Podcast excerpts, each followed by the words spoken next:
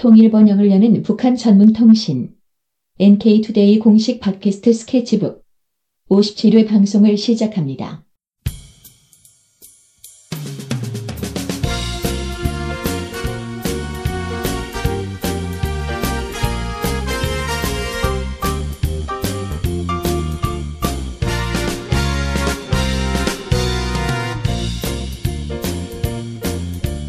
안녕하세요. 김혜민 기자입니다. 안녕하세요. 이동훈 기자입니다. 안녕하세요. 문경환 기자입니다.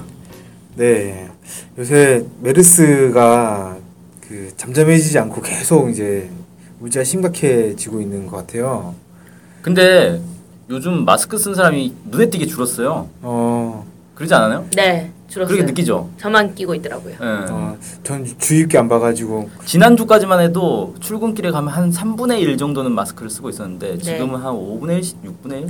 어, 그러고 많이 보니 줄었어요. 그렇게 많이 쓴다는 느낌 못 받았네요, 진짜. 예. 저, 저 혼자 끼고 있었습니다. 예. 어. 확 줄었어요. 네. 왜 그렇게 왜 그렇게 됐을까요? 일단은 한 일주일 정도 마스크를 사람들이 막 썼는데 어, 좀 지겨워진 것 같아요.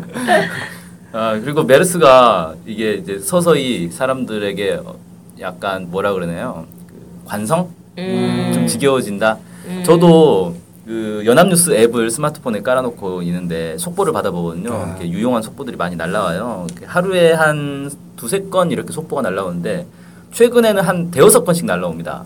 맞아, 메르스 때문에. 근데 다 메르스 얘기예요. 음. 메르스 뭐 매일 매일 아침에 날라와요. 어, 뭐확 그 감염자가 몇 명 늘었고 자가 격리자 몇 명 늘었고 사망자가 몇 명 늘었고 그거를 매번 그렇게 보내주니까 이제 좀 짜증이 나더라고요. 아, 이, 굳이 이렇게 막 계속 보낼 필요가 있나? 저도 연합뉴스 앱 깔아놓고 있는데 오늘의 연합뉴스 기사 하나만 딱 다른 얘기고 한 나머지 한 여섯 일곱 건은 다 메르스 얘기더라고요. 네. 그것도 하루에 한 두 번씩 옵니다. 그래서 하, 좀 약간 그렇다.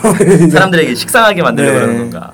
근데 어찌됐건 이제 메르스 관련해서 여러 가지 얘기들이 많은데 뭐 건강한 사람 은 괜찮다 이런 얘기가 초반에 뭐 중반쯤에 있었는데 최근에 또 뭐 아무런 질환이 없던 사람이 또 사망했다 이런 네. 기사도 있고 그래서 아 이게 어디까지 그 뭐 믿어야 되는가 이런 거에 대한 의심도 좀 많이 들고 고민도 좀 많이 들고 그래가지고 각자 어려워요. 도생하는 네. 길밖에 없습니다. 쓰- 어렵더라고요 많이 좀 많이 어렵고 손 자주 씻고 네. 그러니까 마스크도 꼭 해야 되는지 안 해야 되는지 저도 막 아리까리하고 참 어려운 것 같습니다. 안 하는 것보다 하는 게 낫지 않을까요? 그래도 예, 아무래도 그렇겠죠, 아무래도. 그러니까 어쨌든 지금까지 한국에서는 병원에서 자고 그 오히려 퍼져 나갔으니까 거리에서는 그나마 괜찮지 않을까 뭐 이런 아직까지는 네. 그런 생각은 하는데 이것도 뭐 믿을 수는 없습니다. 참 걱정이 많은데요. 네. 이렇게 한국에서 이제 메르스가 막 창궐 하다 보니까 북한이 이 메르스와 관련해서 좀 많이 신경 쓰는 것 같아요. 음. 지난번에 잠깐 소개를 해드렸었는데 그때는 열 감지 카메라, 그 다음에 마스크 제공 이 정도의 조치를 북한에서 한다 이런 소식을 전해드렸었는데 이 확산이 이어지니까 북한에서도 메르스 대응이 더 본격화돼서 어, 진행되고 있다 이런 소식이 음. 막 들려오고 있습니다. 음. 그래서 오늘은 그런 그 말씀을 좀 드리려고 합니다. 네. 세계일보가 보도를 했는데요. 그 임병철 통일부 대변인이 이렇게 얘기를 했다고 해요. 15일 날 지난주에 북측 중앙특구 개발 지도 총국에서 중동 지역이나 메르스 발생 지역을 들렀던 인원에 대한 개성공단 출입 제한 조치를 해달라라는 내용의 통지문을 우리 측에 한국 측에 전달했다 이렇게 밝혔습니다. 아. 그러니까 한국 사람 중- 개성공단을 왔다 갔다 한 사람 중에서 중동에 들렸던 사람이거나 아니면 메르스 발생 지역에 들렀던 사람들의 출입은 하지 말게 그러니까 안 하게 해달라 이렇게 요청을 했다는 거죠. 이 그리고 그러니까 그러니까 이거는 세- 결국 이제 개성공단 출입 인원에 을 통제할 수 있다 이런 가능성을 언급했다라는 저는 해석이 해석이 됐거든요. 근데 이건 한국에서 알아서 해야 되는 거 아니에요? 북한에서 그 개성공단 왔다 갔다 하는 한국인들한테 너 중동 지역 갔다 온 적 있어 없어 이거를 확인할 방법이 없잖아요. 네. 음.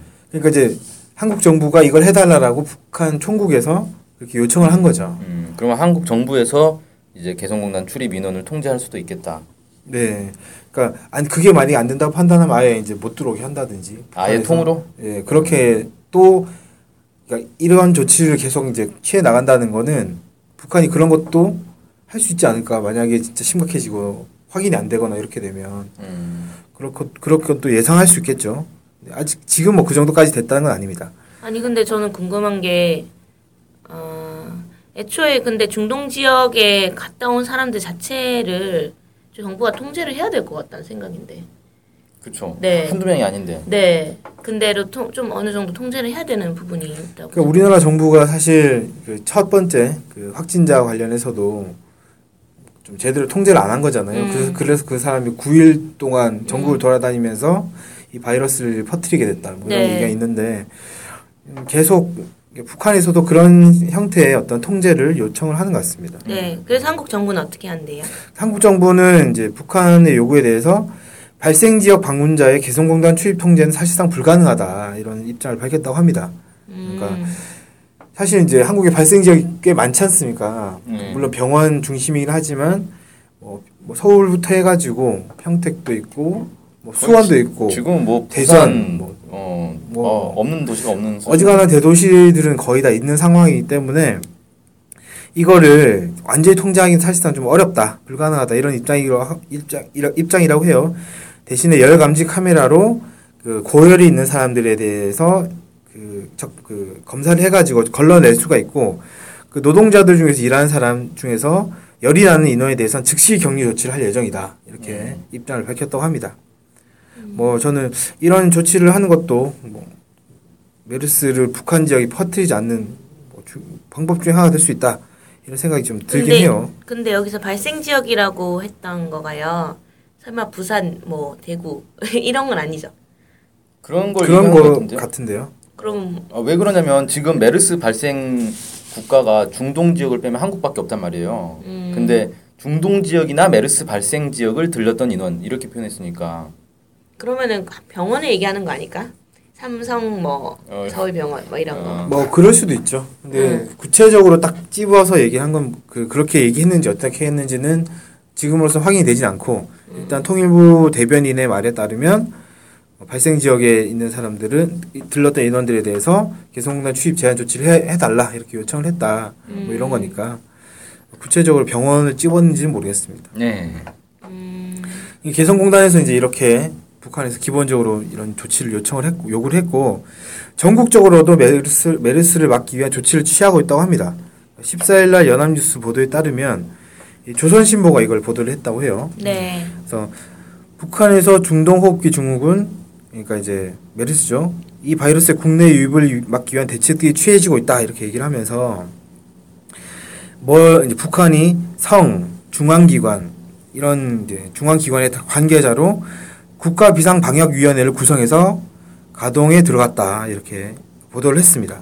음, 이 위원회는 WHO 세계보건기구의 권고를 바탕으로 해서 각 도, 시, 군 비상 방역 지휘부에 사전 예방 대책 강구 지침을 내렸다고 해요. 그리고 매주 두 차례 이상 회의를 열고 있다고 합니다. 그러니까 중앙 대책 기구를 만든 거죠. 그리고 각 지역에 대책 기구를 만들어서 일주일에 두 번씩 회의를 하면서 메르스 유입을 막기 위한 대책을 논의를 하고 있다는 거죠. 그래서 지금 뭐 어떤 조치를 취하고 있냐면 전체 주민들 대상으로 검역을 실시를 하고 있고 평양 국제 비행장과 국경 지역 검, 검사 검역소에서 검역 시설을 늘리는 그런 조치를 취하고 있다고 합니다. 그래서 검역을 강화하고 있는 거죠. 쉽게 얘기를 하면. 그리고 그 전 인민 그 주민들에 대해서 메르스에 대한 정보를 이제 공개를 하고 있는 있다고 해요. 그래서 노동신문이 박명수 어, 가- 개그맨 이름이 똑같은데 박명수 보건성 국가위생검열원장의 글을 싣고 이렇게 얘기를 했다고 합니다. 메르스가 사스 때보다 사망률이 거의 6배나 높았다. 이렇게 하면서 메르스가 위험, 위험할 수 있으니까 주의해라. 이런 식으로 홍보를 하고 있다고 하고요. 이, 그, 박 원장의 말을 빌어가지고, 현재 메르스 감염자로 추정되는 환자는 아직도 한 명도 없다. 하지만 고도의 각성을 가지고 전 군중적 방역진으로 메르스의 국내 유입을 사전에 철저히 막자. 이렇게 예, 얘기를 했다고 합니다. 그리고 대책을 여러 가지 얘기를 했는데, 가정과 사무실에서 공기가리를 하고 청소를 자주 하고 옷과 가정용품, 사무용품에 대해서 세척과 소독, 햇빛 조이기, 뭐 이것도 소독이겠죠. 햇빛 조이기를 진행해야 된다. 이렇게 얘기를 했다고 하고요. 식료품을 익혀서 조리한 것을 먹는 것이 좋다 이렇게 소개했다고 합니다. 이게 근데 메르스에 대한 대책인 거예요, 이게? 그렇게 소개를 했다고 해요. 근데 사실 읽어보니까 이거는 메르스에 대한 조치는 딱히 딱 특정한 조치 그 대책은 아닌 것 같다라는 예. 느낌이 좀 들었어요. 예. 그러니까 메르스 바이러스 같은 경우는 뭐 익혀도 안 없어지잖아요. 그게 이제 세균과는 좀 다르죠 바이러스가.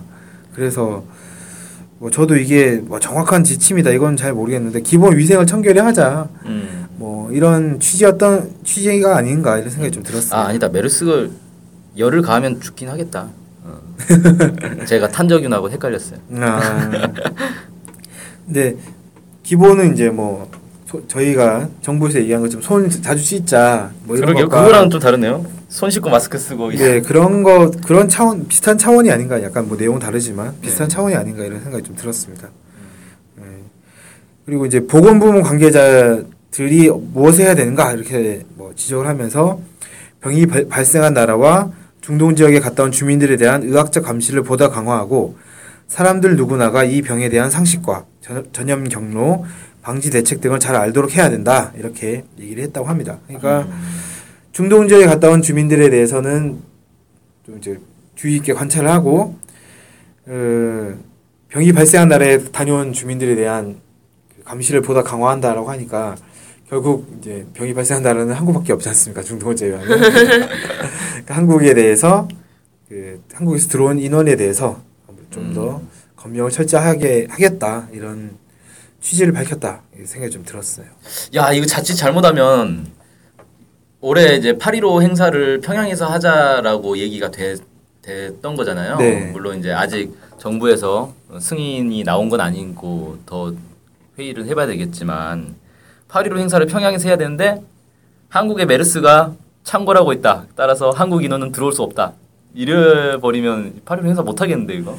어, 8.15 행사하려면 행사하기 2주 전에 들어가서 경 격리 격리 수용되어 있다가 괜찮다는 게 판명 판명된 다음에 참가하든지 뭐 이건 뭐 농담 삼아 얘기한 거지만 실제 이 메르스 때문에 남북 관계에 악재가 더 발생할 수 있다 이런 전망도 있습니다. 음, 지난번에 저희가 광주 유대회도 얘기를 했는데 그렇죠.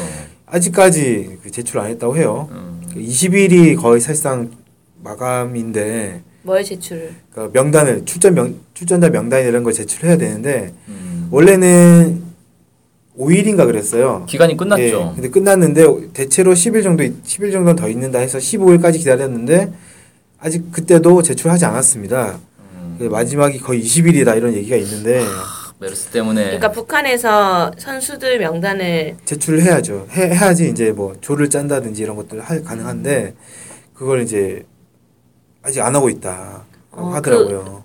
광주 그 행사는 언제 시작이죠? 7월 3일부터 14일인가 그 정도로 되는 걸 알고 있거든요. 어, 그럼 얼마 안 남았네 네. 정말. 예. 그런데 이게 계속 안 보내주고 있어가지고 이 관계자들이 피가 마르고 있다. 왜냐하면 거의 흥행을 할 만한 요소가 없지 않습니까? 네. 또 유대 뭐 대학생들 체육 대회 하는데 사실 얼마나 큰 관심 갖겠어요. 근데 이제 북한에서 선수들이 참가한다 이걸로 뭐 많은 관심을 끌 수 있는 이런 여건이 될 수 있는데 특히 응원단이 온- 오냐 안 오냐도 안 오냐도 상당히 이제 좌우할 수 있는 부분인데 이것에 대해서 얘기가 없는 상황이라 가지고 상당히 피가 마르고 있는데 이 메르스가 이 여기 영향을 미치고 있지 않나라는 전망이 점점 더 우수해지고 있습니다. 음, 메르스가 계속 퍼지면 예, 이제 국제 대회나 이런 것도 유치하기가 사- 계속 어려워질 거예요. 네. 실제로 에볼라 바이러스 관련해서 그 아프리카 지역에 에볼라 바이러스가 났던 나라에서 무슨 행사를 했- 하기로 했었는데 에볼라 바이러스, 바이러스 때문에 그 행사가 다른 나라로 옮겨서 했다라는 얘기가 있더라고요. 뭐 메르스가 그 정도가 될지는 모르겠지만 아직 광주 지역이 뭐 창궐하고 이 정도는 아니라서 그러진 않을 수도 있겠는데 어찌됐건 영향이 미칠 수도 있겠다 이런 좀 걱정이 됩니다. 아 아무튼 큰일이네요. 아. 그러니까 이제 개성공단도 걱정되고 8.15 행사도 걱정이 되고 뭐 이런 상황이 되, 되는 거죠. 음. 음, 아무튼 이제 북한에서도 이 메르스 확산에 대, 대비를 해서 여러 가지 조치를 취하고 있다. 그리고 특히 이제 개성공단이나 이런 데서 그 하- 한국의 한국의 그 노동자들이 들어가는 것에 대해서도 상당히 이제 신경 쓰고 있다 이런 소식을 좀 전해드리면서 예, 오늘은 여기까지 하도록 하겠습니다. 감사합니다. 안녕히 감사합니다.